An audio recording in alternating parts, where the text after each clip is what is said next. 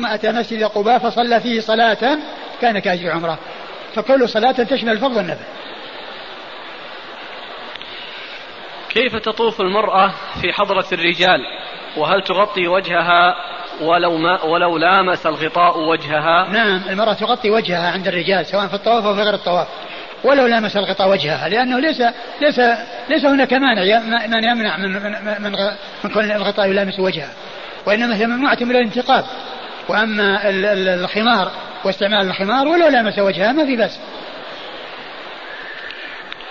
يقول هل الاشتغال بإجازة القرآن الكريم علما بأن الحكومة عندنا في البلد؟ هل هل علما لا هل الاشتغال؟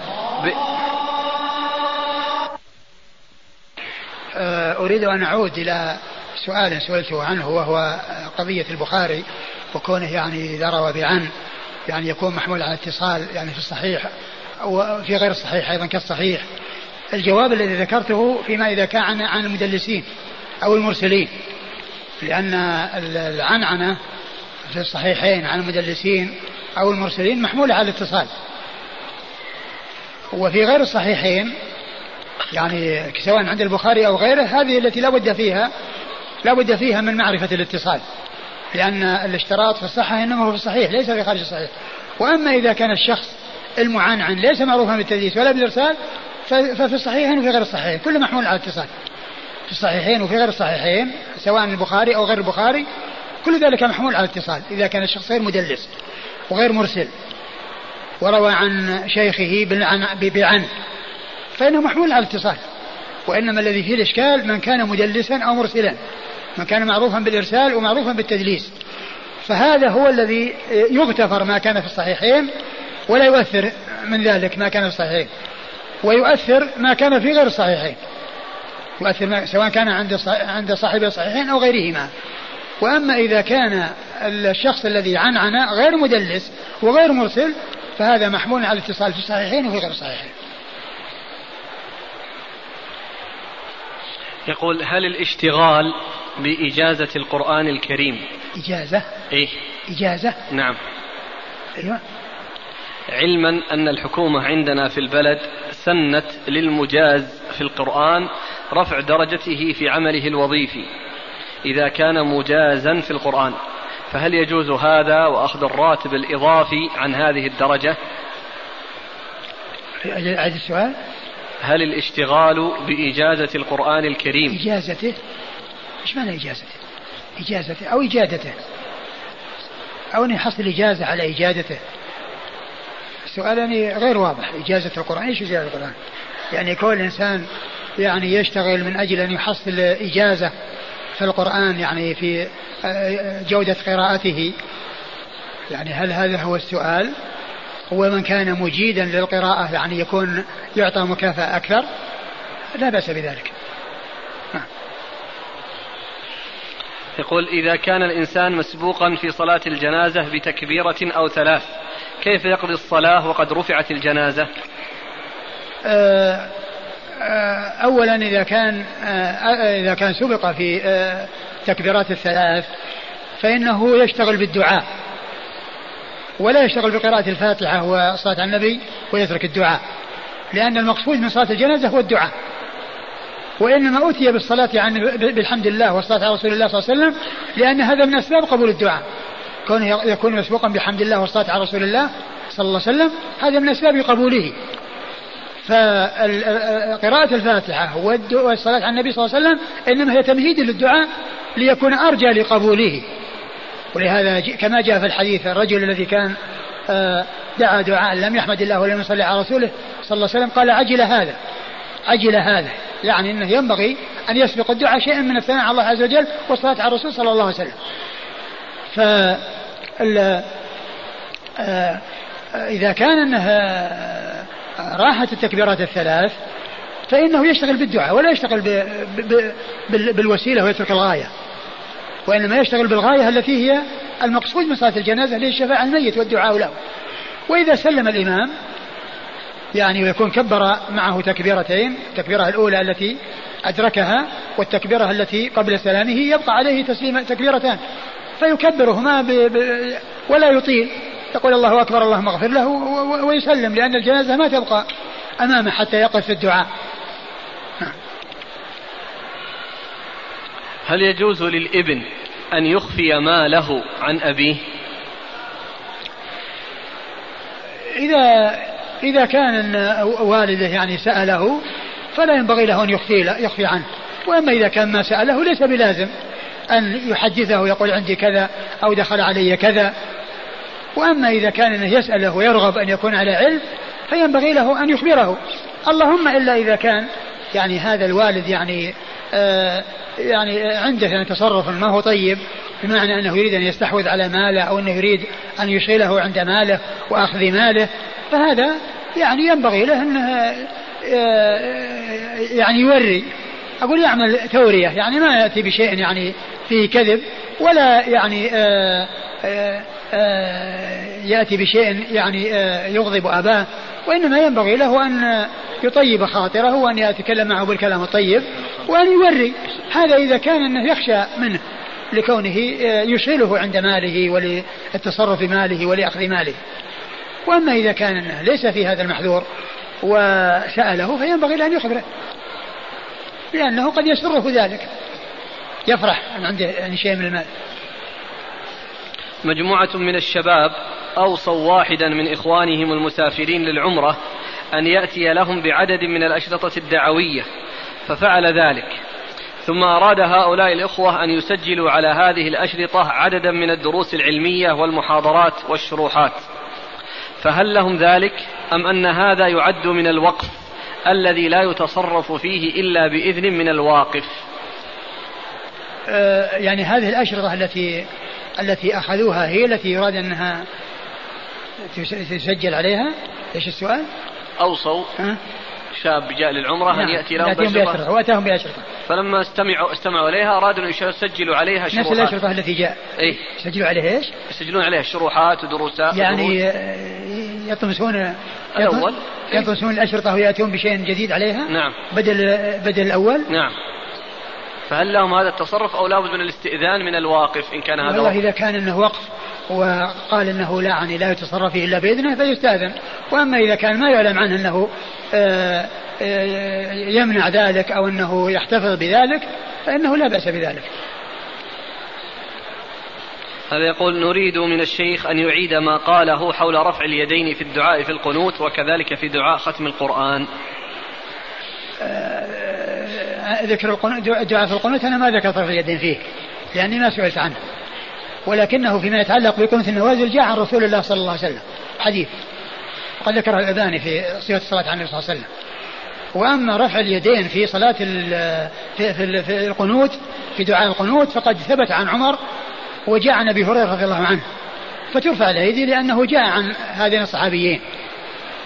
وأما بالنسبة لدعاء ختم القرآن فأنا قلت ما أعلم دليل يدل على ثبوته. ويلزم الإنسان الذي يصلي وراء الإمام ألا ألا يتأخر عنه ولا يجوز له أن يتخلف عنه من أجل أن يدعو بدعاء ختم القرآن بل يجب عليه أن يتابعه في ذلك.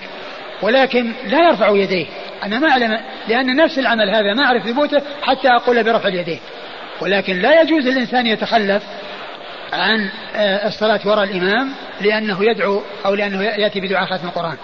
لأن هذا من الاختلاف الذي لا يجوز التفرق فيه. ولا يجوز المفارقة فيه. وهناك أمور أعظم من هذا لا يجوز المفارقة فيها فهذا من باب أولى. في هذه المسألة يقول الأخ يذكر بعض أهل العلم أن الإمام أحمد وجد عليه الناس ختم القرآن وحضر دعاء الختم خلف الإمام وقد ذكره صاحب المغني. آه، ما أدري لكن الشيخ عبد بن باز رحمه الله ذكر أنه يعني جاء عن عن العلماء وعن الفقهاء والمحدثين وذكر ذلك كما قلت في الجزء الحادي عشر في مجموع الفتاوى في صفحة 354 لأنني حديث عهد بمعرفة آه، هذا المكان لأنني سئلت عنه منذ أيام وبحثنا عنه فوجدنا كلام الشيخ في ذلك المكان. هل النهي هل النهي عن الاحتباء خاص بانتظار الصلاة يوم الجمعة أم أنه عام في انتظار كل صلاة؟ والله يعني يبدو أنها أنه يعني آه، يشمل الصلوات الأخرى لأنه يعني سبب يعني في انتقاض الوضوء. جزاكم الله خيرا وبارك الله فيكم ونفعنا الله بما قلت. بسم الله الرحمن الرحيم. الحمد لله رب العالمين والصلاة والسلام على عبد الله ورسوله نبينا محمد وعلى آله وصحبه أجمعين. أما بعد قال الإمام أبو داود السجستاني رحمه الله تعالى باب كراهية أن يقوم الرجل من مجلسه ولا يذكر الله. قال حدثنا محمد بن الصباح البزاز. قال حدثنا إسماعيل بن زكريا عن سهيل بن أبي صالح عن أبيه عن أبي هريرة رضي الله عنه أنه قال قال رسول الله صلى الله عليه وعلى آله وسلم ما من قوم يقومون من مجلس لا يذكرون الله فيه إلا قاموا عن مثل جيفة حمار وكان لهم حسرة بسم الله الرحمن الرحيم الحمد لله رب العالمين وصلى الله وسلم وبارك على عبده ورسوله نبينا محمد وعلى آله وأصحابه أجمعين. أما بعد فيقول الإمام أبو داود السجستاني رحمه الله تعالى باب في كراهة أن يقوم الرجل من مجلسه ولا يذكر الله. كراهية أن يقوم الرجل من مجلسه ولا يذكر الله. أي أن يكون ذلك المجلس الذي قام منه خاليا من ذكر الله. لم يكن ذاكرا لله عز وجل فيه. وهذا يعني يعني المقصود منها أن أن المجالس آه، الذي ينبغي أن لا تكون خالية من ذكر الله وينبغي أن تكون معمورة بذكر الله عز وجل. ولا تكون آه، تلك المجالس له وغفلة وسهو وليس فيها ذكر لله سبحانه وتعالى. و وقد أورد أبو داود رحمه الله حديث أبي هريرة رضي الله عنه أن النبي عليه الصلاة والسلام قال ما من قوم يقومون مجلس لا يذكر الله عز وجل فيه إلا قاموا عن مثل جيفة حمار وكان عليهم حسرة. يعني أن أن هذا الذي آه، حصل آه، لهم في هذا المجلس وقاموا منه إنما هم مثلهم كمثل الذي قام عن جيفة حمار يعني شيء منتن وحصل في ذلك المجلس يعني شيء خبيث وشيء غير طيب وصار قيامهم عن ذلك المجلس كهذه الهيئة السيئة وهذه الهيئة الخبيثة التي هم قاموا عن مثل جيفة حمار ثم أيضا قال وكان عليهم حسرة أي ندامة يعني حسرة أنهم يعني يندمون.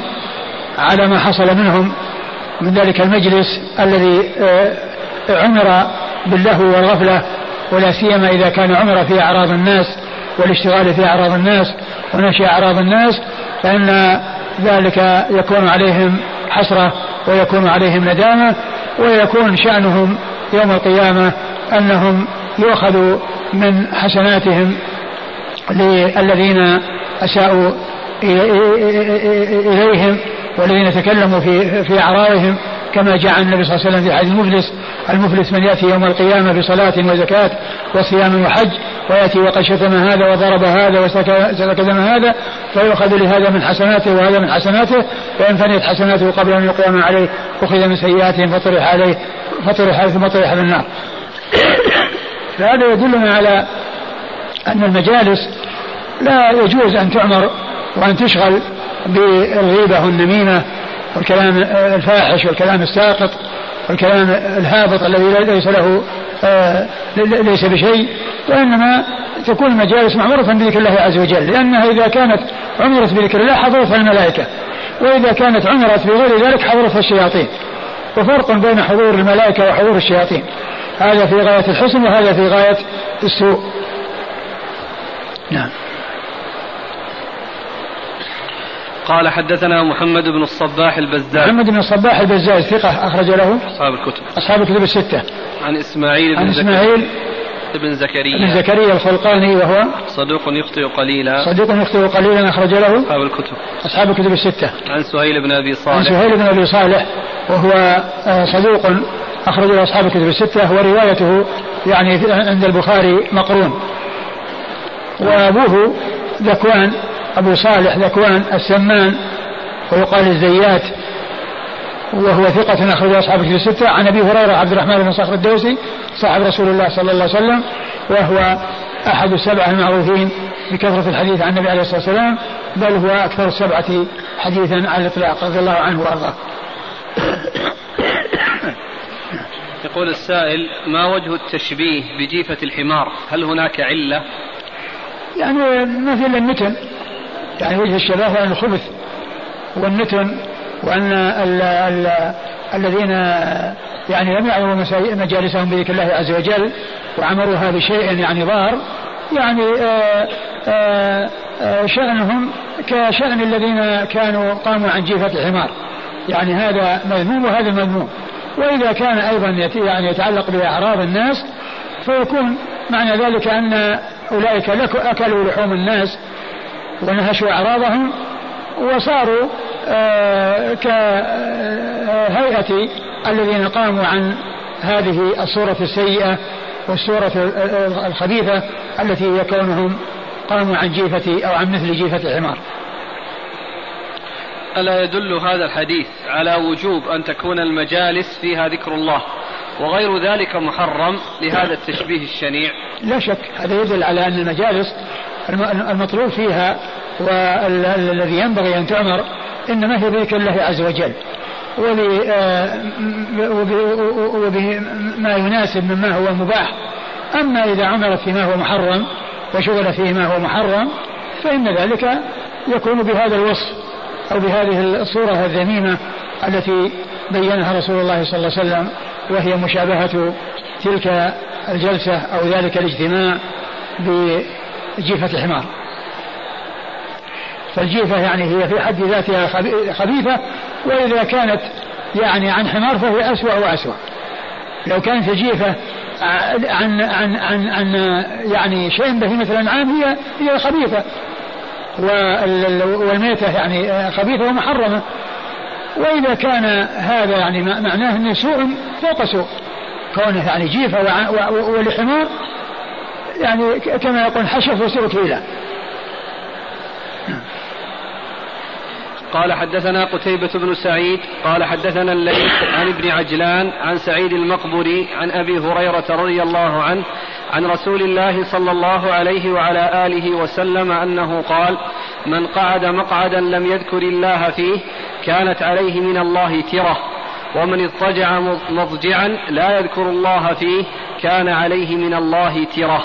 ثم ورد أبو داود حديث أبي هريرة عن النبي عليه الصلاة والسلام أنه قال من آه، جلس مجلسا لا يذكر الله فيه قام آه، كان عليه من الله ترة والترة هي النقص يعني إنه يكون عليه نقص كما قال الله عز وجل ولن يتركم أعمالكم يعني ينقصكم لأن الترة هي النقص ومعنى ذلك أنهم يعني حصلوا على نقص وحصلوا على ضرر وكذلك أيضا من اضطجع مضطجعا لا يذكر الله تعالى فيه كان عليه ترة أي نقصا وهذا ذم وبيان يعني سوء يعني هذا الصنيع.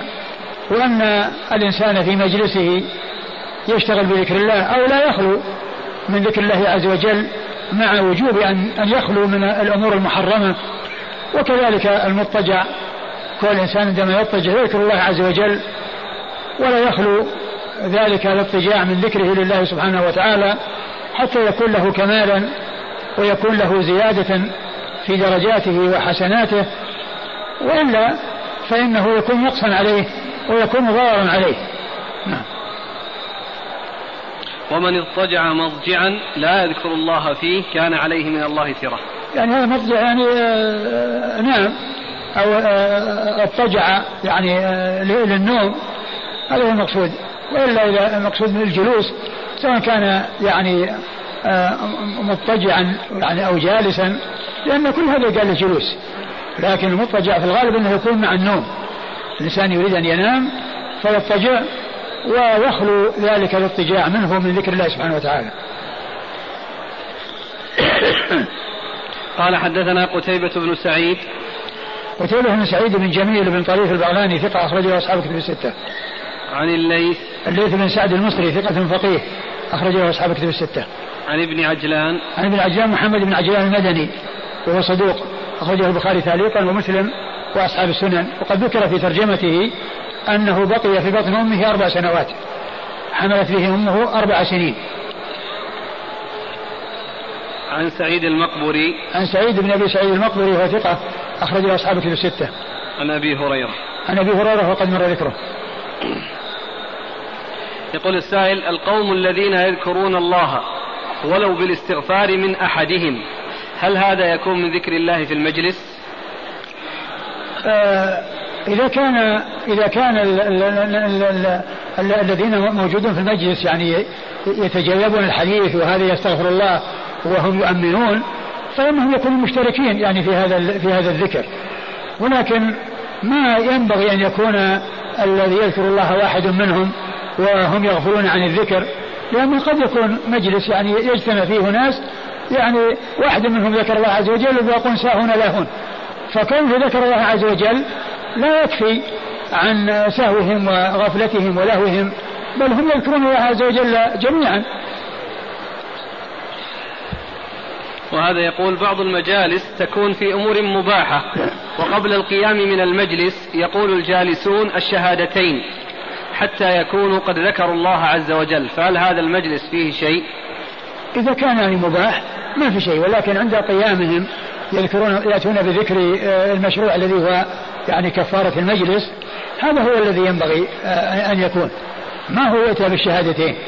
وإنما يؤتى بذكر المشروع وبذكر الوارد عند القيام وهو, وهو ذكر كفارة المجلس. نعم. قال رحمه الله تعالى باب في كفارة المجلس. قال حدثنا أحمد بن صالح قال حدثنا ابن وهب قال أخبرني عمرو أن سعيد بن أبي هلال حدثه أن سعيد بن أبي سعيد المقبوري حدثه عن عبد الله بن عمرو بن العاص رضي الله عنهما أنه قال كلمات كلمات لا يتكلم بهن أحد في مجلسه عند قيامه ثلاث مرات إلا كفر بهن عنه. ولا يقولهن في مجلس في مجلس خير ومجلس ذكر إلا ختم له بهن عليه كما يختم بالخاتم على الصحيفة. سبحانك اللهم وبحمدك لا إله إلا أنت أستغفرك وأتوب إليك. ثم روى أبو داود باب كفارة المجلس. يعني وهي ال ال ال ال ال الكلمات أو الذكر الذي يأتى به عند انتهاء المجلس ليكون ختاما له ويكون ختامه مسك ويكون ختامه على وجه مشروع فيه اتباع للسنة التي أرشد إليها رسول الله صلى الله عليه وسلم ويلتان بهذا الذكر عند انتهاء المجلس. فإذا حصل فيه يعني شيء من اللغو وشيء من الأشياء التي آه، يعني لا تنبغي فيكون ذلك كفارة لها. وإما إذا كان المجلس فيه كلام في أعراض الناس. فهذه حقوق للناس. ما يكفي فيها أن الإنسان يقول هذا الذكر ثم تسقط تلك الحقوق التي آه، هي للناس. وإنما في الأمور التي يمكن أن تكون أو مكفرة لما يحصل من لغو يعني في ذلك المجلس. وأما حقوق الناس فهذه بينه بينه وبين الناس. يعني إن يعني آه، طلب إذا طلب منهم المسامحة والعفو فإن يكون فإنهم يكون يكون بذلك قد سلم من آه، التبعة بكونهم سامحوه ويعني أعفوه يعني من ذلك الذي حصل. وإلا فإن آه، مجرد القيام بكونه يأتي بهذا الذكر ويسقط بذلك تسقط بذلك حقوق الناس الذين ألحق بهم الأذى والذين نال منهم هذا لا بد أن يكون بطلب المسامحة منهم بطلب المسامحة منهم. أورد أبو داود حديث عبد الله بن عمرو العاص رضي الله تعالى عنهما قال كلمات لا يتكلم بهن أحد في مجلسه عند قيامه ثلاث مرات إلا كفر بهن عنه. كلمات لا يقول بهن أحد عند قيام مجلسه يعني ثلاث مرات إلا كفر عنه. الأحاديث وردت في ذكر آه ذكره مرة واحدة. وهذا الحديث جاء فيه أنه يقولها ثلاث مرات. يقولها ثلاث مرات. ولكن الأحاديث الكثيرة والروايات المتعددة جاءت بأن بعدم الذكر. ولهذا الألباني يعني صحح الحديث بدون ذكر الثلاث بدون ذكر العدد. يعني ذكر صححه بدون ذكر العدد. لأن الأحاديث التي وردت لم يرد فيها ذكر العدد إلا في, في, في هذا الموضع. نعم. وهي يقول ولا يقولهن في مجلس خير ومجلس ذكر إلا ختم له بهن عليه كما يختم بالخاتم على الصحيفة. ولا يقولهن في مجلس ذكر وفي مجلس خير إلا ختم بهن يعني عليه كما يختم بالخاتم على الصحيفة. يعني من ذلك أن الصحيفة كلها خير وختم بذلك الخير. وذلك المجلس كله خير وختم بذلك الخير. ومعنى ذلك أن المجلس معمور بالخير ثم جاءت هذه ختاما له وصارت آه، آه، خيرا على خير. يعني صارت خيرا على خير. فإذا آه، إذا إذا إذا قيلت في مجلس حصل فيه له وحصل فيه يعني أمور يعني تكفرها فإنها تكفرها.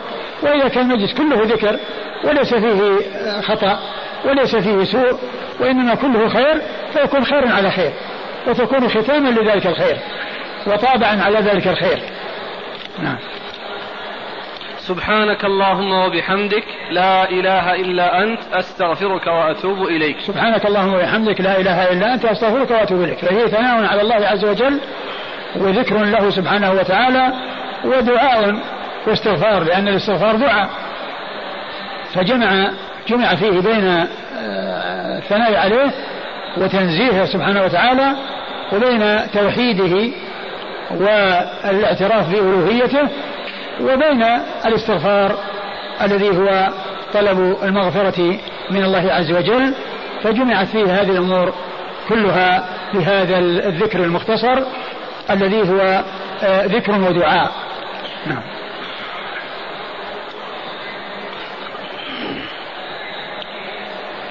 قال حدثنا أحمد بن صالح. أحمد بن صالح ثقة أخرج حديث البخاري وأبو داود والترمذي في الشمائل. عن ابن وهب. عن ابن وهب مر ذكره. عن عمرو. عن عمرو هو بن الحارث المصري ثقة أخرجه أصحاب كتب الستة. عن سعيد بن أبي هلال. عن سعيد بن أبي هلال وهو صدوق أخرجه أصحاب الكتب. صدوق أخرجه أصحاب الكتب الستة. عن سعيد بن أبي سعيد المقبري عن أبي عن عبد الله بن عمرو. عن سعيد بن أبي سعيد المقبري مر ذكره وعبد الله بن عمرو بن العاص صحابي جليل أحد العباد له الأربعة من أصحاب النبي صلى الله عليه وسلم وحديثه أخرجه أصحاب الكتب الستة.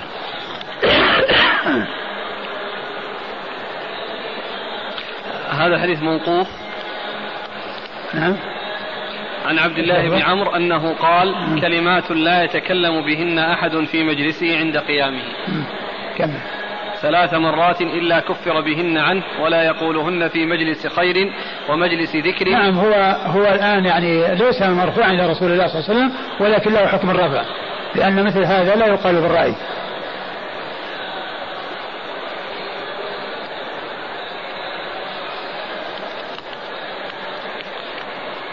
قال حدثنا أحمد بن صالح قال حدثنا ابن وهب قال قال عمرو وحدثني بنحو ذلك. وحدثني بنحو ذلك عبد الرحمن بن أبي عمرو عن المقبوري عن أبي هريرة رضي الله عنه عن النبي صلى الله عليه وآله وسلم مثله. وهذا الحديث من طريق أخرى وهو مرفوع إلى الرسول صلى الله عليه وسلم وهو مثل الذي قبله. والذي قبله له حكم الرفع وهذا فيه الرفع تصريحا لأنه أضافه إلى رسول الله صلى الله عليه وسلم وقال مثله ومثله يعني معناها المماثلة المماثلة والمطابقة. نعم. قال حدثنا أحمد بن صالح عن ابن وهب قال قال عمرو وحدثني بنحو ذلك عبد الرحمن بن أبي عمرو. عبد الرحمن بن أبي عمرو هو؟ مقبول أخرجه أبو داود النسائي. مقبول أخرجه أبو داود النسائي. عن المقبوري عن أبي هريرة. نعم. يقول بعض الإخوة ينكر كفارة المجلس في مجالس العلم.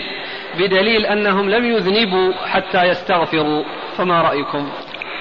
آه الحديث الذي مر بنا يعني فيه أنه إذا أتي بها تكون خيرا على خير وتكون كالطابع على على ذلك كالطابع على الصحيفة.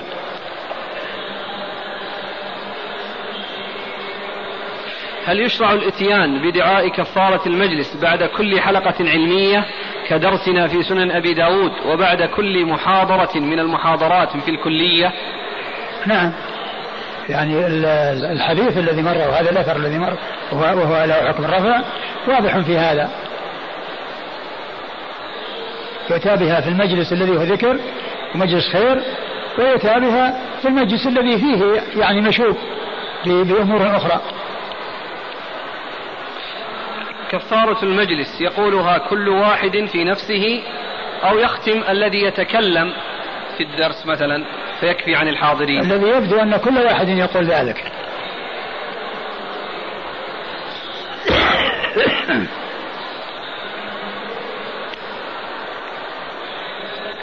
هل كتابة كفارة المجلس في جدران المجالس من الأمور المشروعة ليتذكر الجالسين عند ختم المجلس؟ كتابة كتابة الأشياء في الجدران أو تعليق هذا قد يكون فيه زيادة حجة على الإنسان بأن هذا يكون شيء موجود والناس مع ذلك يرونه ثم لا يطبقونه فيكون ذلك أشد يعني عليهم. ولكن الذي على الناس أن يتفقهوا في الدين وأن يعرفوا الأحكام الشرعية وأن يتأدبوا بالآداب. ولا يكون الشأن أن تعلق تلك الأشياء ثم آه، قد آه، يراها الإنسان ويغفل عن ذلك فيكون ذلك زيادة حجة عليه نختم المجلس في بلادنا دائما بقراءة كفارة المجلس وسورة العصر. فهل في هذا شيء؟ والله ما أعلم ما أعلم شيء يدل على سورة العصر. قال حدثنا محمد بن حاتم الجرجرائي وعثمان بن أبي شيبة المعنى أن عبدة بن سليمان أخبرهم عن الحجاج بن دينار عن أبي هاشم عن أبي العالية عن أبي برزة الأسلمي رضي الله عنه أنه قال كان رسول الله صلى الله عليه وعلى آله وسلم يقول بأخره إذا أراد أن يقوم من المجلس سبحانك اللهم وبحمدك أشهد أن لا إله إلا أنت أستغفرك وأتوب إليك. فقال رجل إنك لتقول قولا ما كنت تقوله فيما مضى فيما مضى يا رسول الله. فقال كفارة لما يكون في المجلس. ثم روى أبو داود حديث أبي برزة الأسلمي رضي الله عنه. وهو في كفارة المجلس. والنبي صلى كان أن أن كان أن أنه كان يقول ذلك في آخر أمره. ويدل هذا على على أن أن ذلك أن مما حصل من الرسول صلى الله عليه وسلم في أواخر أيامه وفي أواخر, أواخر أمره. عليه الصلاة والسلام وأن على الإنسان أن يحرص على اتباع هذا الأدب والاتيان بهذا الذكر ليكون كفارة لما يحصل وليكون زيادة خير فيما إذا كان ليس هناك شيء يكفر وإنما آه هو خير أو المجالس مجالس خير ومجالس ذكر وعلم فيكون ذلك آه زيادة خير على خير ونورا على نور. نعم. قال حدثنا محمد بن حاتم الجرجرائي. محمد بن حاتم الجرجرائي ثقة أخرجه أبو داود. والنسائي. أبو داود والنسائي. وعثمان بن أبي شيبة. عثمان بن أبي شيبة ثقة أخرجه أصحاب الكتب الستة إلا الترمذي وإلا النسائي فقد أخرج له في عمل اليوم والليلة عن عبده بن سليمان. عبده بن سليمان ثقة أخرجه أصحاب الكتب الستة. عن الحجاج بن دينار. الحجاج بن دينار لا بأس به وهو بمعنى صدوق. أخرج له أصحاب السنن. أصحاب السنن. عن أبي هاشم. عن أبي هاشم الرماني وهو ثقة أخرج أصحاب الكتب الستة. عن أبي العالية. عن أبي العالية رفيع الرياحي وهو ثقة أخرج أصحاب الكتب الستة. عن أبي برزة الأسلمي. عن أبي برزة الأسلمي واسمه نضلة بن عبيد رضي الله عنه صاحب رسول الله صلى الله عليه وسلم وحديثه أخرجه أصحاب الكتب الستة. قال كان رسول الله صلى الله عليه وسلم يقول بأخرة. بأخرة يعني في آه يعني في آخر أمره. هل صح الاتيان بهذا الدعاء سبحانك اللهم عند النهاء انتهاء من الوضوء؟ عند الانتهاء من الوضوء. لا. ما ما ما أعلم يعني ورود هذا. الذي ورد عند انتهاء الوضوء آه، آه، ذكر المعروف الشهادة اللهم اجعلني من التوابين واجعلني من المتطهرين.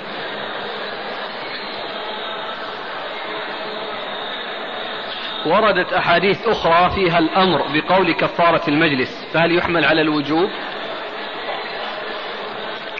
يعني كما هو معلوم مثل هذا من من الآداب ومن الأمور المستحبة. والإنسان يعني لو يعني لو حصل أنه ما حصل من ذلك لا يقال أنه يأثم لأنه ترك أمرا واجبا.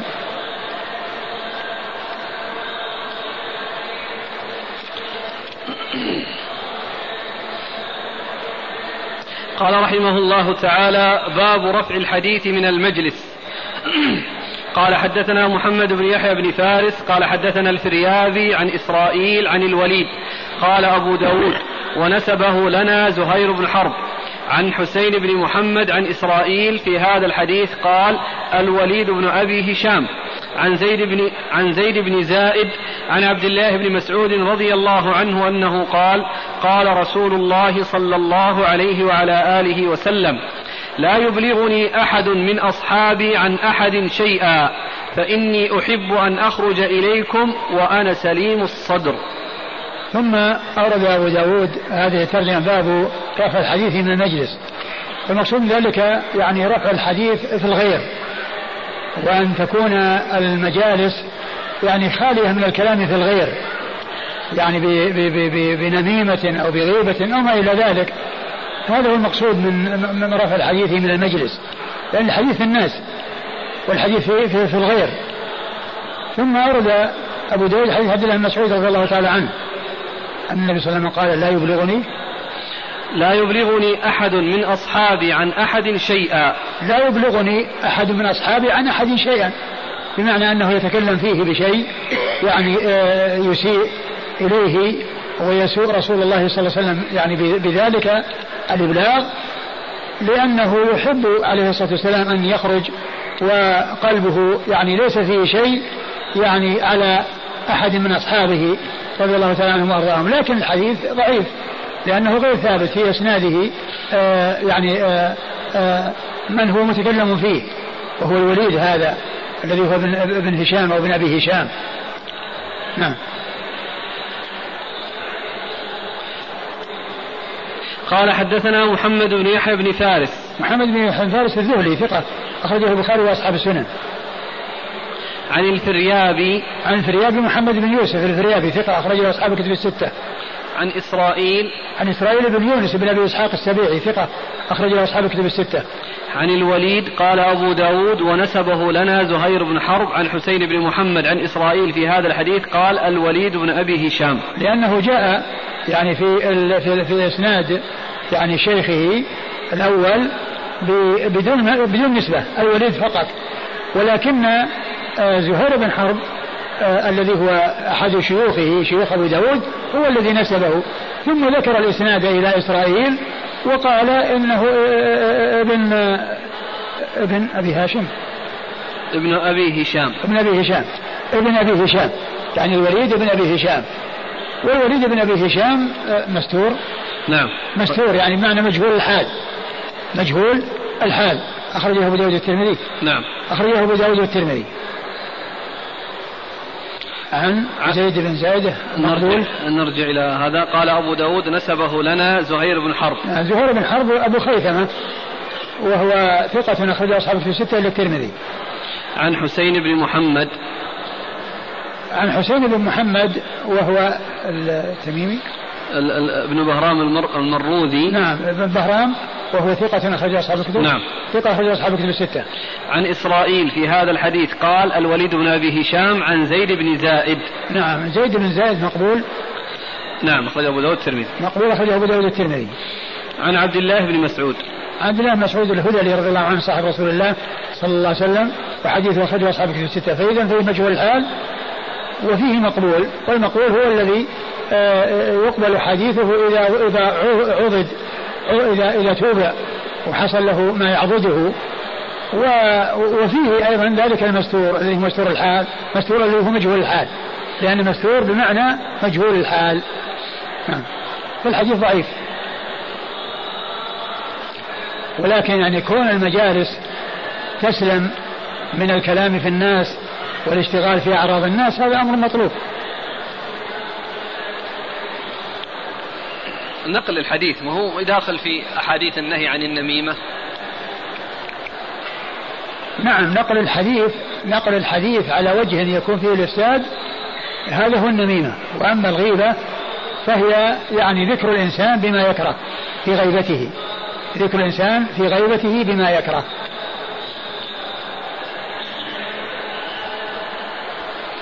وكل من هو مذموم النميمة والغيبة قال رحمه الله تعالى باب في الحذر من الناس.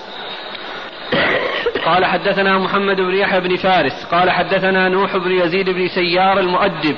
قال حدثنا إبراهيم بن سعد. قال حدثنيه ابن إسحاق عن عيسى بن معمر عن عبد الله بن عمرو بن الفغواء الخزاعي عن أبيه رضي الله عنه أنه قال دعاني رسول الله صلى الله عليه وعلى آله وسلم وقد أراد أن يبعثني بمال إلى أبي سفيان رضي الله عنه يقسمه في قريش بمكة بعد الفتح.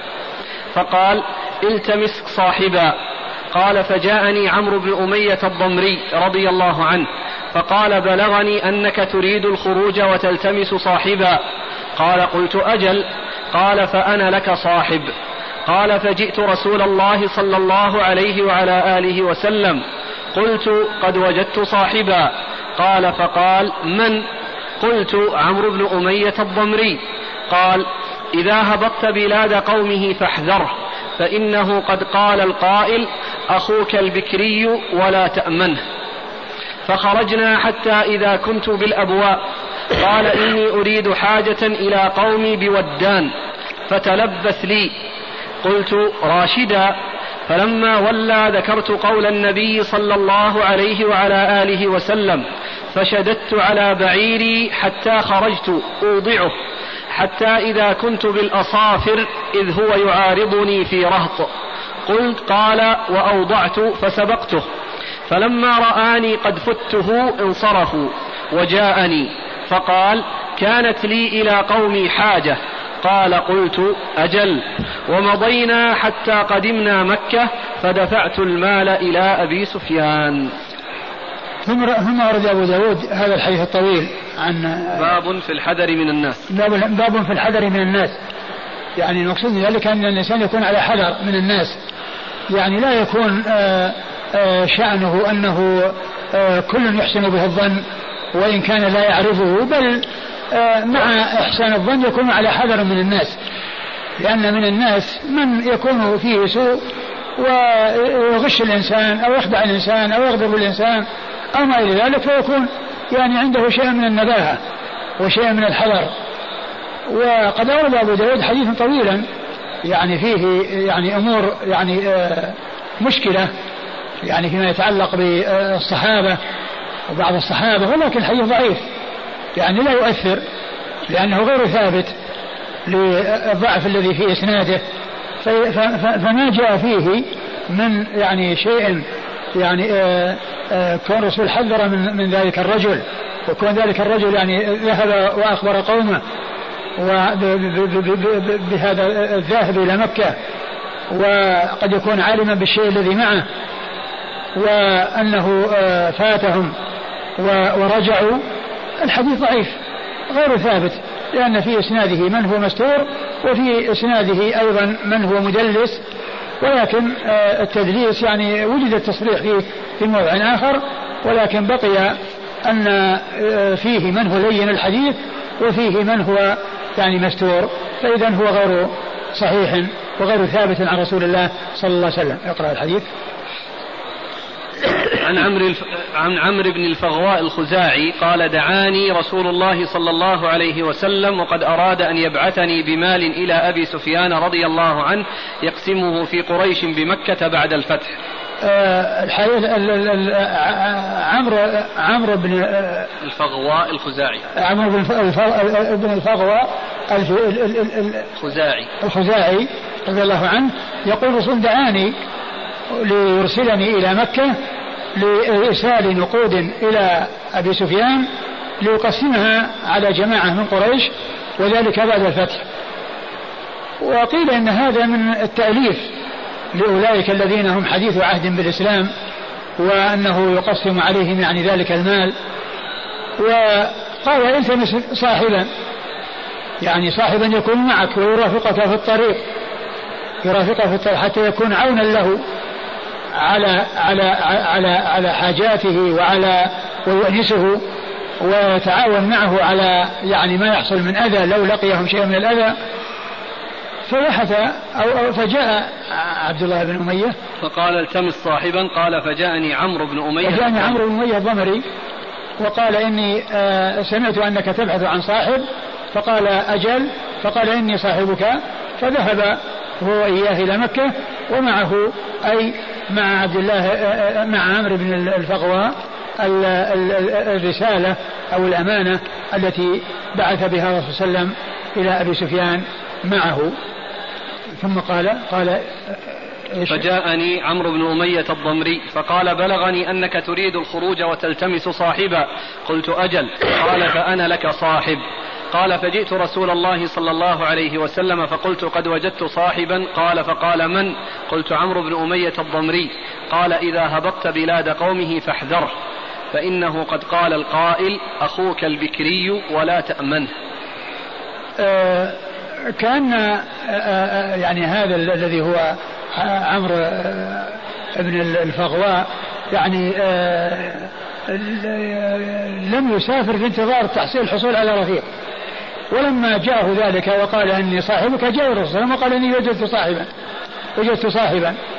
فأخبره به فقال إذا مررت في آه، في بلاد قومه فاحذره يعني يحذره من ذلك الذي هو صاحبه ورفيقه في السفر.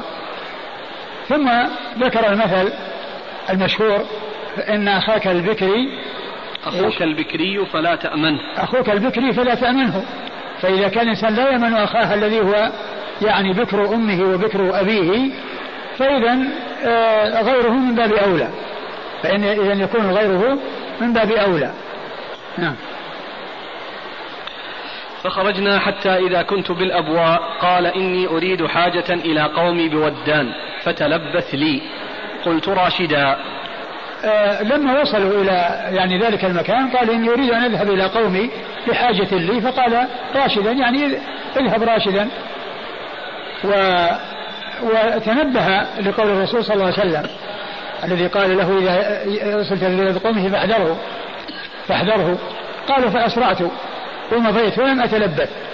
يعني ما جلس ينتظره لأنه تذكر قول الرسول صلى الله عليه وسلم وتذكر تحذيره منه فأسرع وأوضع يعني أوضع بعيره يعني أسرع. نعم. فلما ولى ذكرت قول النبي صلى الله عليه وسلم فشددت على بعيري حتى خرجت أوضعه حتى إذا كنت بالأصافر إذ هو يعارضني في رهط.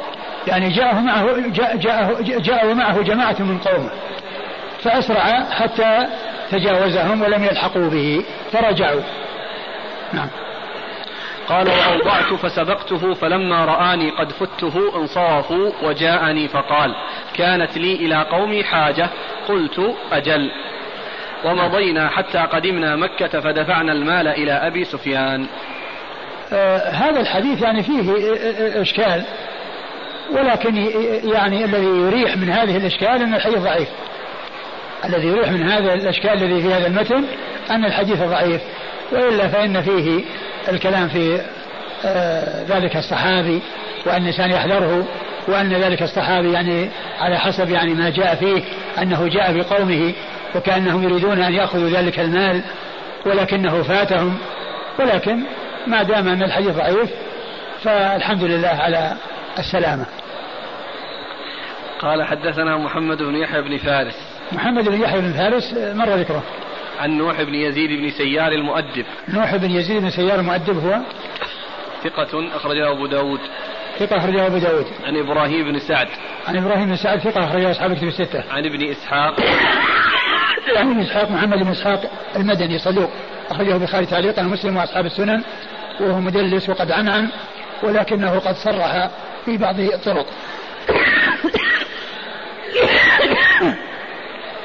كما ذكر ذلك الشيخ الألباني رحمه الله. وين؟ في السلسلة الضعيفة عن عيسى بن معمر. عن عيسى بن معمر وهو لين الحديث. أخرج له. أبو داود. أخرجه أبو داود. عن عبد الله بن بن عمرو بن الفغواء. عن عبد الله بن عمرو بن الفغواء وهو وهو أيضا مستور. مستور أخرجه أبو داود. عن أبيه. عن أبيه وهو صحابي أخرجه أبو داود. نعم. عن أبيه وهو صحابي أخرجه أبو داود. الحافظ الحافظ نعم تقريب في إيش؟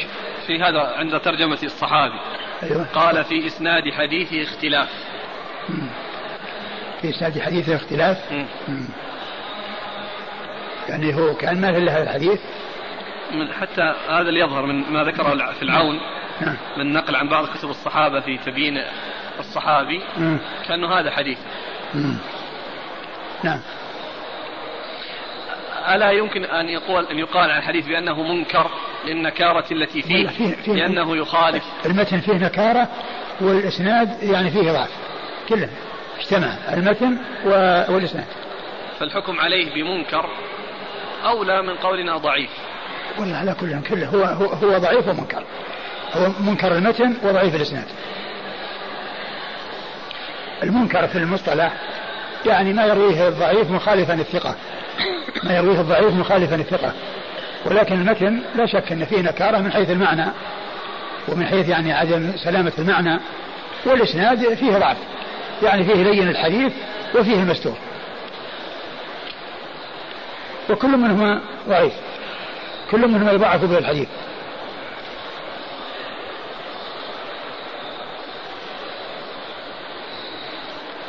قوله أخوك البكري فلا تأمن هل هل هذا ثابت؟ هذا أو مثل. أنه يذكر على يقال هذا مثل من الأمثال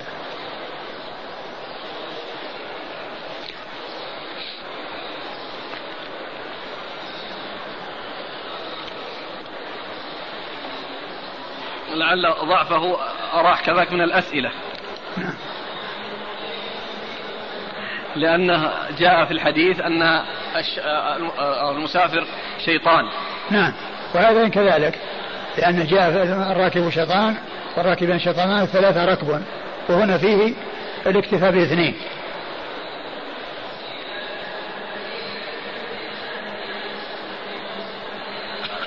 يقول أخوك البكري هل المقصود أخو أخوك البكر أم المقصود أخوك يعني صاحبك من قبيلة بكر؟ البكري. ما, ما أدري ما أدري. إذا كان إذا كان المثل أصله يعني مبنيا أو مذكورا على على أنه من بكر وأنه يعني أصلا لأن المثل له مورد وله مضرب. فمورده مورده إذا كان في الأصل يعني أنه من بكر فيكون يكون هذا هو المقصود. والمضرب يعني كونه يضرب المثل آه، بحيث يعني يكون المثل المضروب مطابق لقصة المورد. البعض يقول إن الأصل إحسان الظن بالناس لا الحذر منهم. هل هذا صحيح؟ إحسان الظن مطلوب ولكن مع الحذر. قال حدثنا قتيبة بن سعيد قال حدثنا ليث عن عقيل عن الزهري عن سعيد بن عن سعيد بن المسيب عن أبي هريرة رضي الله عنه عن النبي صلى الله عليه وعلى آله وسلم أنه قال لا يلدغ المؤمن من جحر واحد مرتين. ثم أورد أبو داود حديث أبي هريرة رضي الله عنه النبي صلى وسلم قال لا يلدغ المؤمن من جحر واحد مرتين. وهذا فيه الحذر يعني يدل على الترجمة. يعني من جهة أن تكرر لأنه إذا حصل اللدغ ثم بعد ذلك حصل يعني غفلة ثم لدغ مرتين فصار يعني معنى ذلك أن هذا شيء مذموم وأن الذي ينبغي الحذر وأن الإنسان إذا حصل له يعني شيء لأول مرة يتنبه للمرة الثانية حتى لا تتكرر يتنبه للمرة الثانية حتى لا تتكرر. فالحديث يدل على الحذر الحديث هذا يدل على الحذر من الناس وأن الإنسان آه، لا يكون شأنه أن يكون يعني غافلا بحيث يعني تتكرر يعني الإساءة إليه يعني فيكون يعني شأن الإنسان يلدغ من جحر ثم ذلك لا يتنبه حتى يخرج يعني عقرب مرة أخرى وتلتغه وتلدغه. نعم. قال حدثنا قتيبة بن سعيد عن الليث قتيبة بن سعيد والليث مر ذكرهما؟ عن عقيل. عن عقيل بن عقيل عقيل بن خالد بن عقيل المصري ثقة أخرجه أصحاب كتب الستة. عن الزهري. عن الزهري محمد بن مسلم من عبيد الله بن شهاب الزهري ثقة أخرجه أصحاب كتب الستة. عن سعيد بن المسيب. عن سعيد المسيب وهو ثقة فقيه أحد فقهاء المدينة السبعة في عصر التابعين أخرجه أصحاب كتب الستة. عن أبي هريرة عن أبي هريرة وقد مر ذكره. سبب الحديث. يقول عظيم أبادي. والحديث ورد حين أسر النبي صلى الله عليه وسلم أبا غرة الشاعر يوم بدر فمن عليه وعاهده ألا يحرض عليه ولا يهجوه وأطلقه. فلحق بقومه ثم رجع إلى التحريض والهجاء ثم أسره يوم أحد فسأله المن فقاله. أي نعم يعني لا يلدغ المن من جحر مرتين. بس ما أدري عن ثبوت هذا السبب. قال رحمه الله تعالى باب في هدي الرجل. قال حدثنا وهب بن بقية قال أخبرنا خالد عن حميد عن أنس رضي الله عنه أنه قال كان النبي صلى الله عليه وعلى آله وسلم إذا مشى كأنه يتوكأ. كان؟ كان النبي صلى الله عليه وآله وسلم إذا مشى كأنه يتوكأ. ثم رد أبو داود باب في هدي الرجل. والرجل جمع راجل وهو الذي يمشي الذي يمشي على رجليه لأن فيه راجل وراكب. والرجل آه بسكون الجيم المقصود به الجمع مثل ركب وراكب. راكب مفرد وركب جمع. وراجل مفرد والجمع رجل. والجمع رجل يعني كراكب وركب آه والمقصود من هذا يعني بيان الهيئة التي يكون عليها الإنسان في مشيه وهي أنه يعني ما يكون يعني عنده يعني تماوت وتباطؤ ولا يكون عنده الإسراع الشديد الذي يثير نفسه وإنما يكون يعني آه، آه، مثل ما كان عليه السلام كان ما ينحدر من صبب يعني يعني آه، عنده نشاط وعنده حركة وعنده قوة ما يكون يعني عنده كسل وخمول. ولا يكون مع فيه جري وعدو. يعني فيؤثر ذلك عليه ويكون يعني غير لائق. وإنما في هذه الحالة التي هي وسط. قال إيش الحديث؟ قال كان النبي صلى الله عليه وآله وسلم إذا مشى كأنه يتوكى كأنه يتوكى يعني يتوكى على عصا يعني معناه أن يتوكى على عصا يتحرك. يعني فيبينه الحديث الذي بعده وهو أنه يعني آه، أن كان ما ينحدر من صبب. نعم. قال حدثنا وهب بن بقية. وهب بن بقية الواسطي وهو ثقة أخرجه مسلم وأبو داود النسائي ثقة أخرجه مسلم وأبو داود النسائي عن خالد وهو بن عبد الله الواسطي وهو ثقة أخرجه أصحاب كتب الستة. عن حميد. عن حميد بن أبي حميد الطويل وهو ثقة أخرجه أصحاب كتب الستة. عن أنس. عن أنس رضي الله عنه صاحب رسول الله عليه الصلاة والسلام وحديث وهو أحد السبعة المعروفين بكثرة الحديث عن النبي عليه الصلاة والسلام وهذا الإسناد من عالي على سنيد عند أبي داود وهو رباعي. قال حدثنا حسين بن معاذ بن خليف. قال حدثنا عبد الأعلى قال حدثنا سعيد الجريري عن أبي الطفيل رضي الله عنه. قال رأيت رسول الله صلى الله عليه وعلى آله وسلم. قلت كيف رأيته؟ قال كان أبيض مليحا. إذا مشى كأنما يهوي في صبوب. ثم ورد أبو داود حديث أبو الطفيل رضي الله تعالى عنه. صاحب رسول الله صلى الله عليه وسلم وهو من صغار الصحابة وقد عمر. وقيل إنه آخر الصحابة موتا. وقد وفيها أنه أن من الذي سأله؟ عبد الأعلى سعيد الجريري. سعيد الجريري سأله عن صفة رسول الله صلى الله عليه وسلم وقد رآه فقال أبيض مليحا يعني إذا مشى. كأنما يهوي في صبوب. كأنما يهوي, يهوي في صبوب. يعني مثل ما جاء في الحديث الآخر كأنما ينحدر من صبب. يعني مثل الماء إذا انحدر من صبب يعني يكون له يعني من علو إلى سفل يعني يكون فيه إسراع. نعم. قال حدثنا حسين بن معاذ بن خليف. حسين بن معاذ بن خليف هو؟ ثقة أخرجه أبو داود. ثقة أخرجه أبو داود. عن عبد الأعلى بن عبد الأعلى ثقة أخرجه أصحاب كتب الستة. عن سعيد الجريري. سعيد بن إياس الجريري. هو ثقة أخرجه أصحاب كتب الستة. عن أبي الطفيل. عن أبي الطفيل وهو عامر. نعم بن واثلة. عامر بن واثلة رضي الله عنه هو صحابي أخرجه أصحاب كتب الستة. هذا رباعي. نعم حسين. نعم. نعم حسين عن عبد الأعلى. رباعي نعم. تفسير الآية وعباد الرحمن الذين يمشون على الأرض هونا. نعم. يمشون على الأرض هونا يعني ما عندهم تكبر أقول ما عندهم تكبر يعني يعني معناه أنهم عندهم هدوء يعني وسكينة وليس عندهم يعني آه، استكبار. لا ينافي الإسراع. لا ما ينافي الإسراع الذي من هذا النوع لا ينافيه ولا ينافي آه، السمت والوقار كون الإنسان يكون عجل في مشيته. العجلة العجلة الزائدة ما هي مثل مثل التباطؤ. وإنما ال ال ال الوسط الذي هو صفة مشي رسول الله صلى الله عليه وسلم هو هو الحق. ما يمكن يقال في ما ورد في الحديثين أنه يعني يمشي وكأنه يميل إلى قدام لأن الذي ينحط من علو ينحني يعني صدره ورأسه إلى الأمام. المهم أنه يعني في حركة وفي نشاط ما في كسل ولا في خمول. قال رحمه الله تعالى باب في الرجل يضع إحدى رجليه على الأخرى. قال حدثنا قتيبة بن سعيد قال حدثنا الليث قال حا وحدثنا موسى بن إسماعيل قال حدثنا حماد عن أبي الزبير عن جابر رضي الله عنه أنه قال نهى رسول الله صلى الله عليه وعلى آله وسلم أن يضع. وقال قتيبة يرفع. الرجل إحدى رجليه على الأخرى.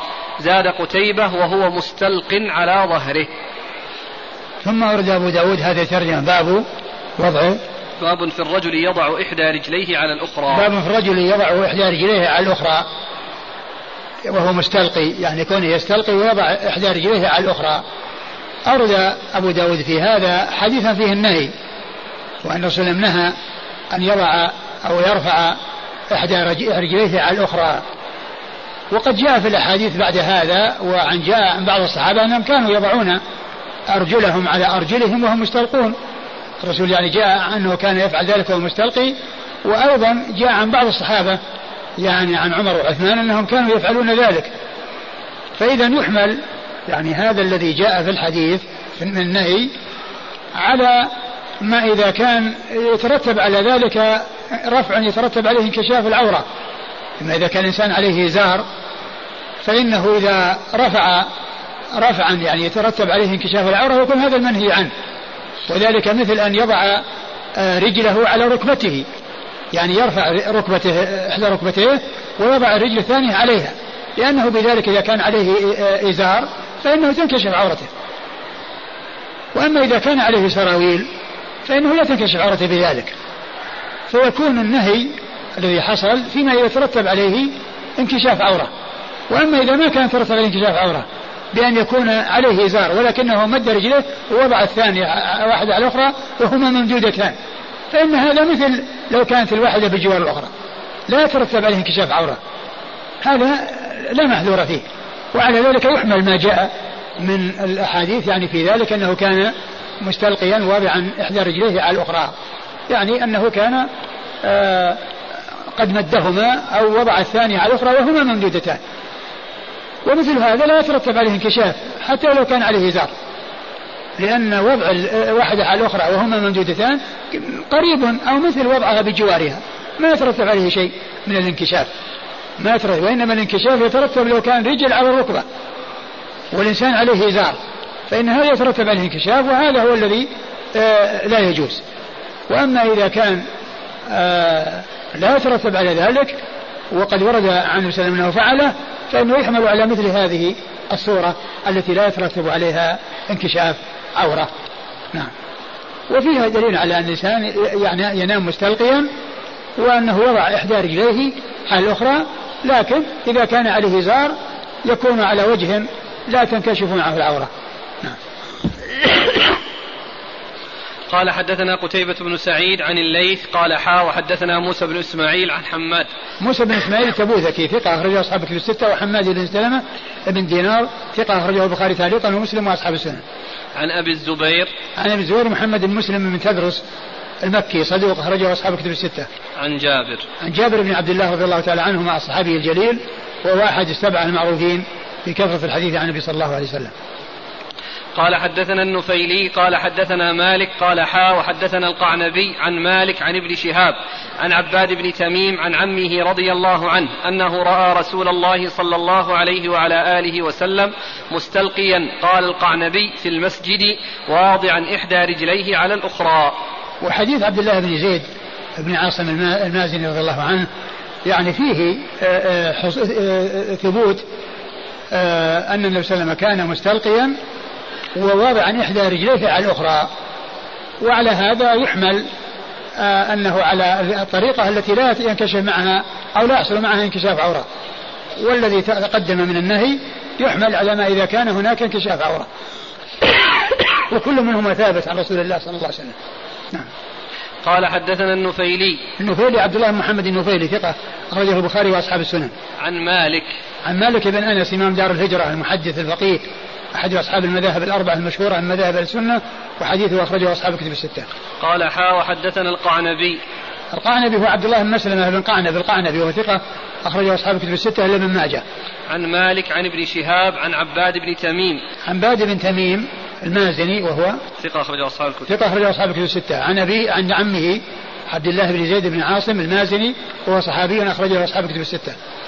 قال حدثنا القعنبي عن مالك عن ابن شهاب عن سعيد بن المسيب أن عمر بن الخطاب رضي الله عنه وعثمان بن عفان رضي الله عنه كانا يفعلان ذلك. ثم أورد هذا الأثر عن عمر وعثمان رضي الله عنهما أنهما كانا يفعلان, يفعلان ذلك. يعني أنهم يعني يعني يحصل منهما الاستلقاء ووضع إحدى الرجلين على الأخرى. وضع إحدى الرجلين على الأخرى كما جاء ذلك عن رسول الله صلى الله عليه وسلم. وهو يعني من من حيث وسعيد آه، آه، المسيب نعم. سعيد المسيب لم يدرك عمر بن الخطاب يعني لم يدرك عمر بن الخطاب وليس له رواية عنه وإنما وعثمان قد أدركه وهو صحيح بالنسبة لعثمان وأما بالنسبة لعمر ففيه آه، انقطاع. قال حدثنا القعنبي عن مالك عن ابن شهاب عن سعيد بن المسيب. كل هؤلاء مر ذكرهم. انتهى الباب؟ نعم. والله تعالى أعلم وصلى الله وسلم وبارك على عبده ورسوله نبينا محمد وعلى آله وأصحابه أجمعين. جزاكم الله خيرا وبارك الله فيكم ونفعنا الله بما قلتم. يقول الأخ في هذه المسألة ما جاء من النهي وفعل النبي صلى الله عليه وسلم في وضع الرجل على الأخرى ألا يقال فيها أن القول مقدم على الفعل؟ ما هي القضية؟ قضية قضية ترجيح. القضية قضية جمع. والجمع مقدم على الترجيح ومقدم على غيره لأن الجمع بين النصوص هو, هو الذي يؤتى به أولا. وما دام أنه جمع أو أمكن الجمع بينهما على أن النهي فيما إذا كان فيه انكشاف عورة والفعل مبني على ما إذا لم يحصل كذلك فإنه يحصل التوفيق بين النصوص في ذلك.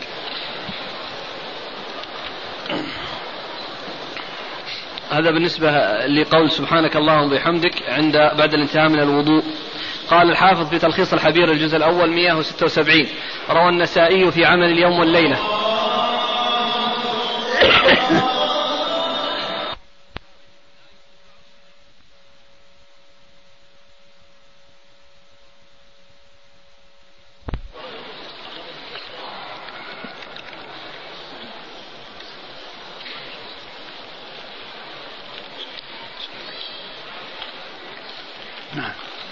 يقول الحافظ في تلخيص الحبير روى النسائي في عمل اليوم والليلة والحاكم في المستدرك. من حديث أبي سعيد الخدري بلفظ من توضأ فقال سبحانك اللهم وبحمدك أشهد أن لا إله إلا أنت أستغفرك وأتوب إليك. كتب في رق ثم طبع بطابع فلم يكسر إلى يوم القيامة. واختلف في وقفه ورفعه وصحح النسائي الموقوف وضعف الحازمي الرواية المرفوعة. هذا كلام الحافظ. وقال الألباني في إرواء الغليل في الجزء الأول 135 فائدة يستحب أن يقول عقب الوضوء أيضا سبحانك اللهم وبحمدك لا إله إلا أنت أستغفرك وأتوب إليك. وصححه في صحيح الجامع الصغير 6170 و2059 وفي سلسلة الأحاديث الصحيحة الرقم ولا الصفحة؟ الجزء الخامس 438 إلى 440 رقم الحديث 2333 نعم إذا كان يعني آه، سواء يعني يكون مرفوعا أو موقوفا ما دام يعني بهذا الوصف فله حكم الرفع. لأن مثل ذلك لا يقال يعني من قبل الرأي. حتى الموقوف يعني إذا كان الإسناد صحيح وأنه انتهى إلى الصحابي وسواء كان موقوفا أو مرفوعا لأن هذا الموقوف له حكم الرفع وعلى ذلك يعني يعني يؤتى يؤتى بهذا الذكر مع الذكر الآخر الذي ورد وهو الشهادة وقول اللهم اجعلني من التوابين واجعلني من المتطهرين.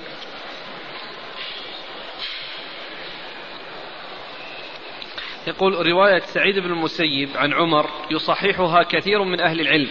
لأنه يعني سعيد كان يتتبع أخبار عمر. والإمام أحمد يقول إذا لم يقبل سعيد عن عمر فمن الذي يقبل؟ على كل المراسيل. أقول المراسيل يعني آه، كما هو معلوم يعني حكمها معروف عند العلماء. وكون عمر يعني يفعل ذلك وقد فعله الرسول صلى الله عليه وسلم يعني ليس ولكن الشأن ثبوته من حيث الإسناد. قال الله سبحانه وتعالى يا أيها الذين آمنوا إن جاءكم فاسق بنبأ فتبينوا. هل يقبل الخبر إذا جاء به غير الفاسق علما أن الأصل في المسلم العدالة؟ الأصل في المسلم الجهالة يعني حتى تثبت العدالة أو يثبت ضدها. ولو كان الأصل في المسلم العدالة ما احتاج إلى أن يقال ثقة أو يقال أنه عدل أو أنه كذا لأن هذا هو الأصل. ولكن الناس يعني يقولون في التعديل ويقولون في التجريح. يقولون لهذا ثقة ويقولون لهذا. وليس يعني أنه إذا لم يوجد فيه جرح يعني فالأصل هو العدالة. يعني بمعنى أنه يقال أنه ثقة بناء على أنه ما وجد فيه جرح. فالتوثيق يعني وصف يكون مبنيا على علم بالشخص ومعرفة حاله. ما حكم من يقول أنه يجوز تدريس الرجال للنساء بدون حجاب مستدلين بفعله صلى الله عليه وسلم عندما ذهب مع بلال بعد صلاة العيد وذكر النساء ووعظهن؟ آه كما هو معلوم آه الرسول صلى الله عليه وسلم لما خطب الناس وكانت النساء بعيدات وقد ذهب إليهن ويعني وعظهن وذكرهن وهن يعني كما هو معلوم في غاية الصيانة لا يقال أنه يجوز للنساء الرجال أن أن أن يدرسوا النساء وأن الرجال يختلطون بالنساء. الرسول صلى الله عليه وسلم فعل ذلك بهذه المناسبة التي كان آه، الخطبة يعني حضرنها والنساء يدرسهن النساء والرجال يدرسون الرجال آه، الرجال يدرسون الرجال. ولا يدرس الرجال النساء والنساء لا تدرس الرجال بل كل يكتفي بجنسه. وجدت ثلاثة ريالات أمام البيت والبيت داخل الحرم المدني فعرفتها ولم أجد صاحبها فتصدقت بها عن صاحبها. فهل فعلي هذا صحيح؟ نعم فعلك صحيح. ثلاث ريالات تعرف؟ أنا أقول يعني فعلي صحيح. هذا هي لا تعرف. سؤال آخر. هي لا تعرف. هذه ليست لها شأن ولكن إذا كان أنه يعني تعريف في المكان يعني حول يعني آه، آه، يمكن أن يتعرف على صاحبه لكن كونه تعرف سنة يعني وينادى عليها من باع له كذا من باع له شيء هذا لا يعرف هذا التعريف. ولكن كونه يعني إذا كان في مكان قريب والناس يعني حوله يعني وتكلم في الحاضرين يمكن أحد يتنبه هذا يمكن التعريف من, من, من هذا الوجه. لكن ليس التعريف الذي هو التعريف الشرعي الذي يعرف الضالة سنة. فمثل هذه من الأشياء التي يأخذها الإنسان حتى لو لو استنفقها لنفسه لأنها آه، من الأشياء التافهة مثل السكين والحبل والمسمار والأشياء البسيطة التي ليس لها قيمة. فإن هذا الإنسان له يأخذها ولا, ولا محذور في ذلك. وما دام أنه قد أخذها وتصدق بها عن صاحبها فهذا شيء طيب. يقول عقدت على امرأة ثم طلقتها ولم أدخل بها. هل يلزمها عدة وهل يلزمني دفع المهر؟ نريد التفصيل. إذا كان إذا كان آه آه آه إذا سمي لها مهر فإنها لها النصف. إذا كان قد سمي لها مهر فلها النصف. وإن لم يسمى مهر فإن لها المتاع. كما قال الله عز وجل يا أيها الذين إذا نكحتم المؤمنات ثم طلقتموهن من قبل أن تمسوهن فما لكم عليهن من عجل تعتدون فمتعوهن وسرحوهن سراحا جميلا. فلهن التمتيع. وإذا كان قد فرض لها شيء فإنها لها نصف المفروض كما جاء ذلك في القرآن. وأما العدة فإنه ليس عليها عدة بل هي تكون بانت بمجرد الطلاق. بانت بمجرد الطلاق. هذا إذا ما كان ما دخل عليها وما خلا بها. لأن بعض الناس يعني يعقد ويخلو بها. وتغلق ويغلق الباب يعني بينه وبينها بينه يعني معها فمثل هذا يقال له خلوة. ويكون عليها عدة بذلك. لأن حصل الاستمتاع أو التمكن من الاستمتاع. ولكن إذا كان عقد عليها مجرد عقد وما خلا بها فإن فإنه ليس عليها عدة كما جاء في القرآن وعليها التمتيع إذا كان غير مسمى لها مهر ولم سمي لها مهر فلا نصف المسمى وإن طلقتموهن من قبل أن تمسوهن وقد فرضتم لهن فريضة فنصف ما فرضتم إلا أن يعفون أو يعفو الذي به عقدة النكاح. والعدة؟ ما عليها عدة، إحنا قلنا ما عليها عدة. لكن فما لكم عليهن من عدة تعتدونها، هذا نص القرآن. هل يفرق بين الدخول والخلوة؟ لكن لكن عليها عدة وفاة. لو أنه مات عنها يكون عليها عدة وفاة. ولها الميراث. عليها العدة ولها الميراث. إذا مات عنها. ولكن من ناحية الطلاق ليس فيها عدة. أقول يا شيخ هل يفرق بين الدخول والخلوة؟ يعني لا ما يفرق. طلقها بعد أن خلا بها ولم يدخل بها. ولو لم يدخل بها ما دام أنه آه، خلا بها وتمكن من الاستمتاع بها. وقد يكون اطلع على شيء منها ولو لم يحصل الدخول فإن الخلوة تكون كافية بذلك.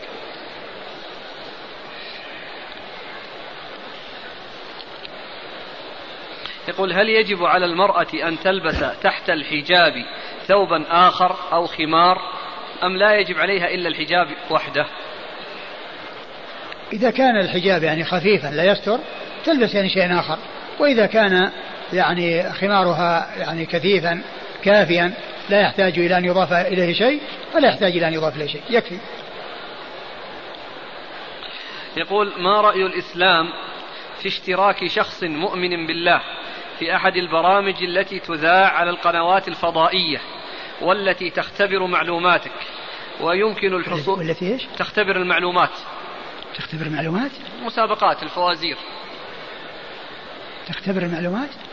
سؤال يطرح على الإنسان ليجيب عنه حسب معلوماته. أيوه.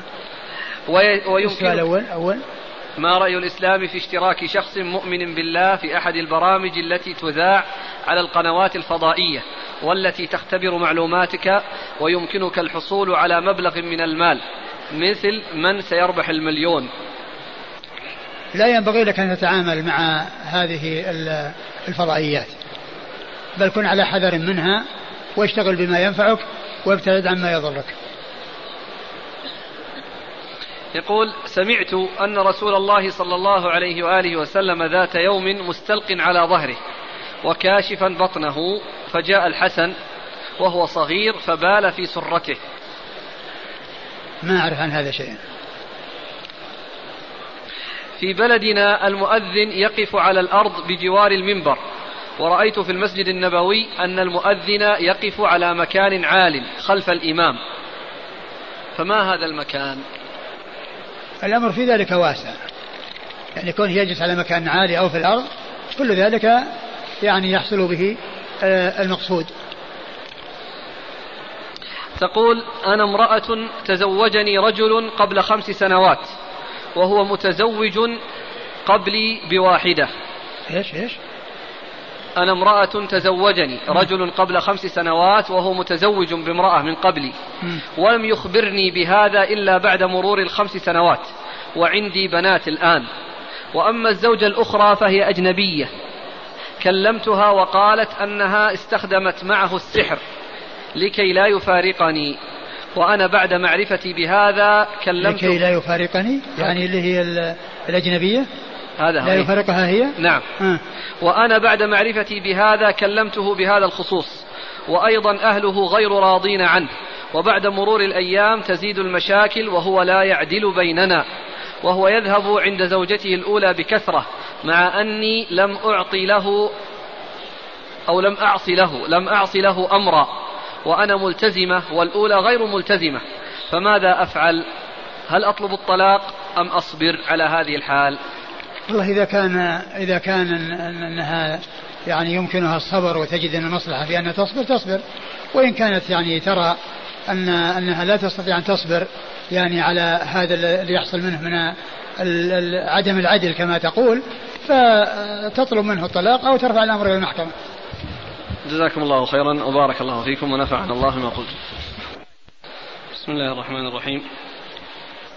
الحمد لله رب العالمين والصلاة والسلام على عبد الله ورسوله نبينا محمد وعلى آله وصحبه أجمعين. أما بعد قال الإمام أبو داود السجستاني رحمه الله تعالى باب في نقل الحديث. قال حدثنا أبو بكر بن أبي شيبة قال حدثنا يحيى بن آدم قال حدثنا ابن أبي ذئب عن عبد الرحمن بن عطاء عن عبد الملك بن جابر بن عتيك عن جابر بن عبد الله رضي الله عنهما أنه قال قال رسول الله صلى الله عليه وعلى آله وسلم إذا حدث الرجل بالحديث ثم التفت فهي أمانة. بسم الله الرحمن الرحيم.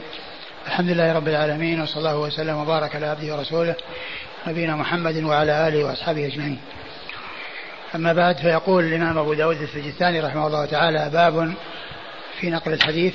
نعم. باب في نقل الحديث. أي نقل الكلام الذي يسمعه من شخص إلى شخص. ومعنى ذلك أن الكلام إذا كان سرا فإنه لا يفشى. وأما إذا كان يعني غير سر وأنه مما آه، يسمح آه، في إفشائه أو أن المطلوب هو إفشائه فإن هذا لا يدخل يعني في آه، فيما فيه محذور. وإنما الذي يمنع من إفشائه ونقله الشيء الذي يكون صاحبه يريد كتمانه ويفشي إلى بعض الناس يعني سرا وهو يريد منه ألا ينقله إلى غيره. هذا هو المقصود بنقل الحديث الذي ترجم له أبو داود. ثم ورد أبو داود حديث جابر بن عبد الله رضي الله تعالى عنهما أن النبي صلى الله عليه وسلم قال إذا كلم إذا حدث الرجل بالحديث ثم التفت فهي أمانة. إذا إذا حدث الرجل بالحديث ثم التفت فهي أمانة. يعني إذا حدث رجل رجلا بحديث والمقصود بالحديث يعني خبر من الأخبار أو شيء يعني آه، من من من من, من الأشياء التي آه، آه، سر أفشاه إليه فإنه أمانة يعني إذا التفت يعني ذلك الذي يحدث. وهذه وهذه علامة يعني تقوم مقام القول. يعني تقوم مقام لا لا تفشي هذا السر أو اكتم هذا هذا الكلام. فإن هذا فعل يقوم مقام القول لأن النبي صلى الله عليه وسلم أخبر بأنه أمانة. لأن كونه التفت يعني حتى لا يخشى أن يسمعه أحد أو أنه لا يريد أن يسمعه أحد غير الذي يحدثه.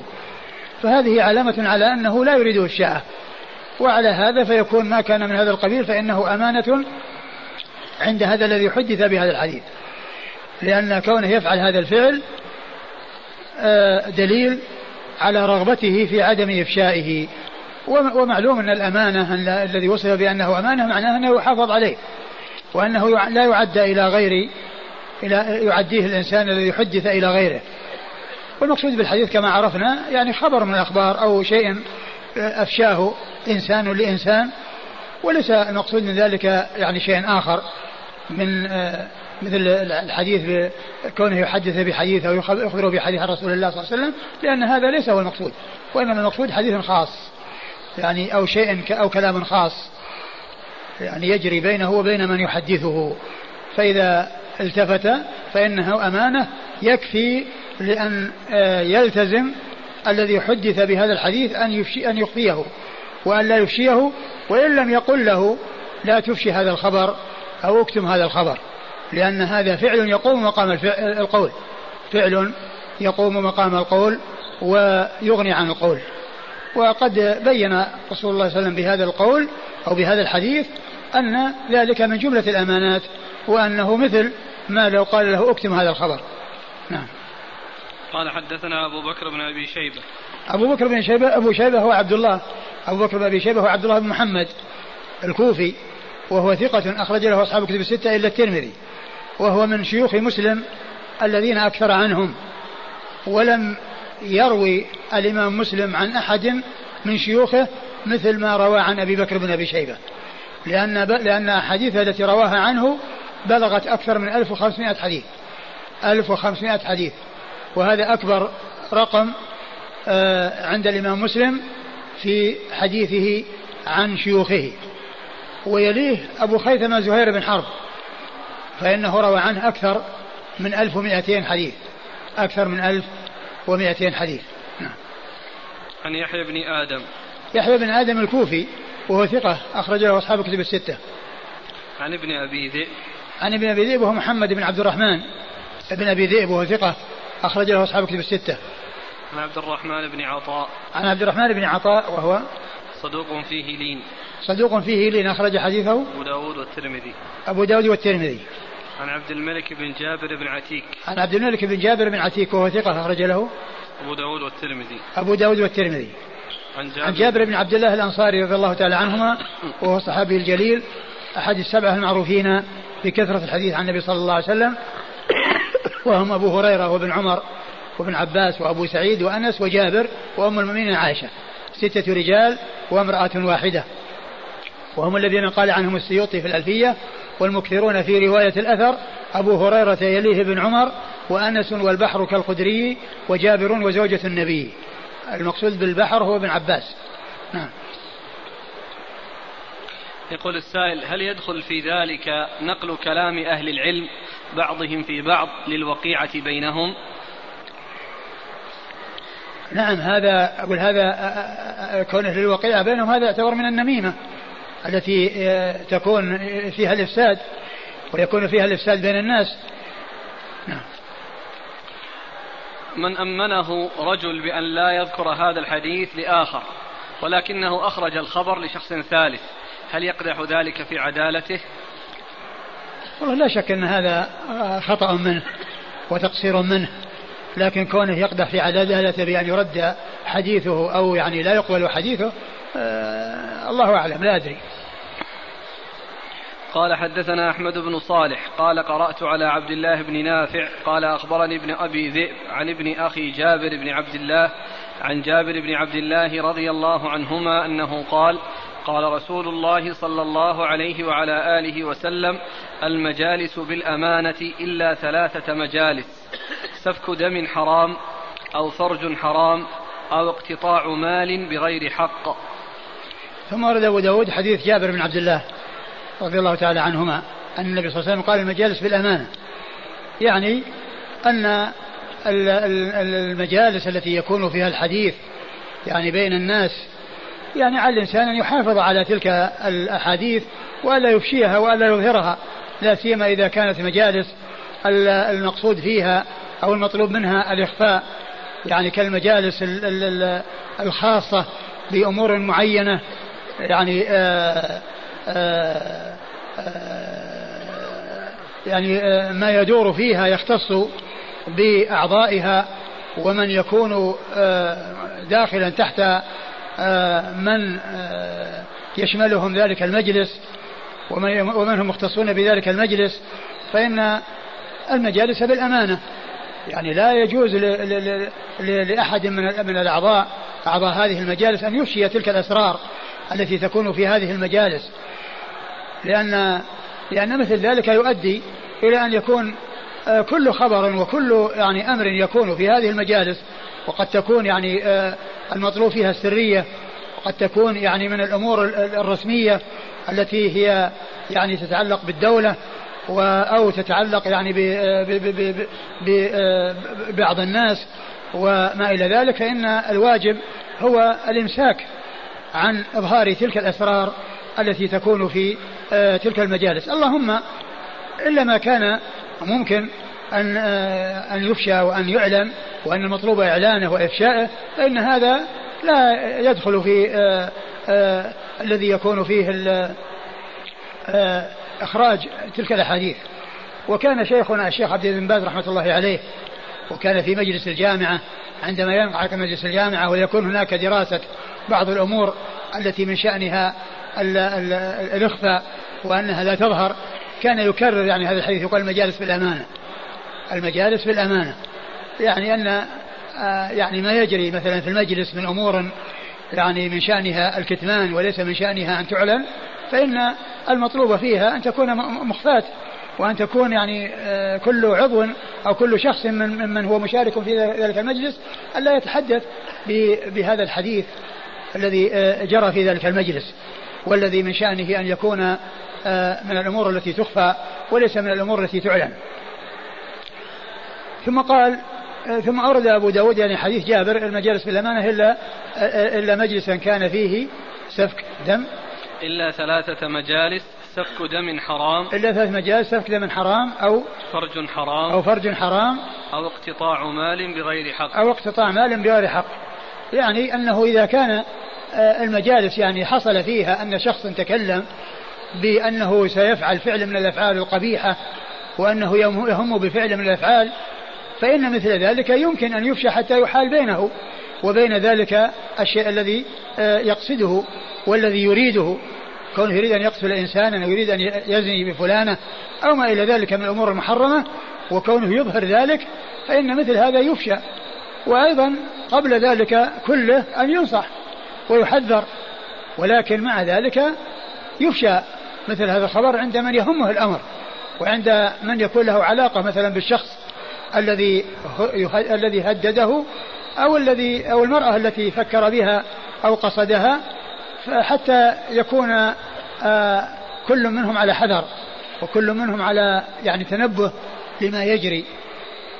فالحاصل أن المجالس يعني بالأمانة ولكن يستثنى منها ما إذا كان ذلك الذي آه، حصل يعني أمر خطير وأمر سيء وأنه لا يمكن السكوت عليه ولا ينبغي أن يسكت عليه لأنه يترتب على ذلك ضرر كبير.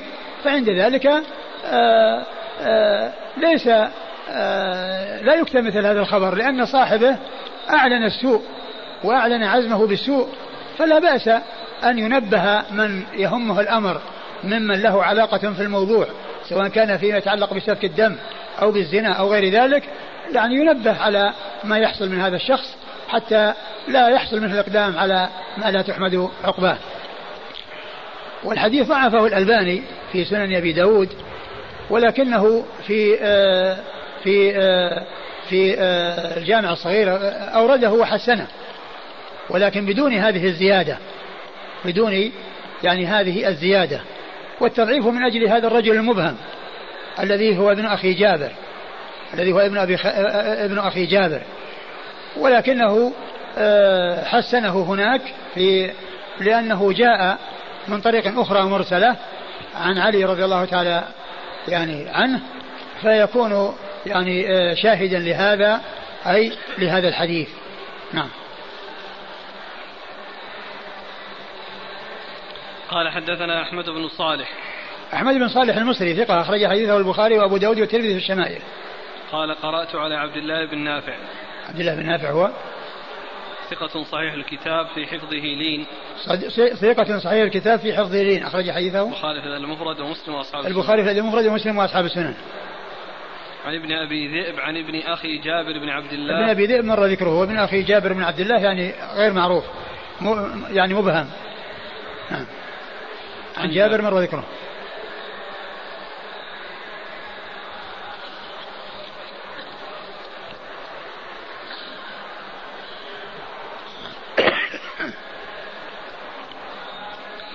حسنه الشيخ. في الجامع الصغير صحيح الجامع. لكن صحيح الجامع ما يذكر الطرق. لكن لا بس أشار في التعليق. أشار إلى أنه يعني كذا مرسلة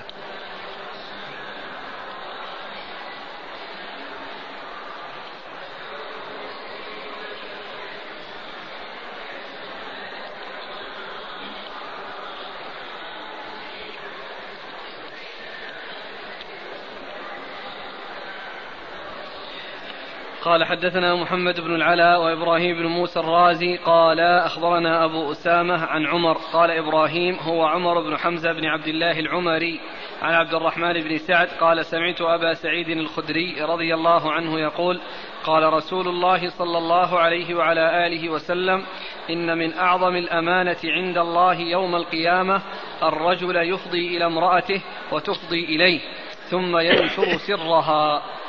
ثم ورد أبو داود حديث أبي سعيد الخدري رضي الله عنه.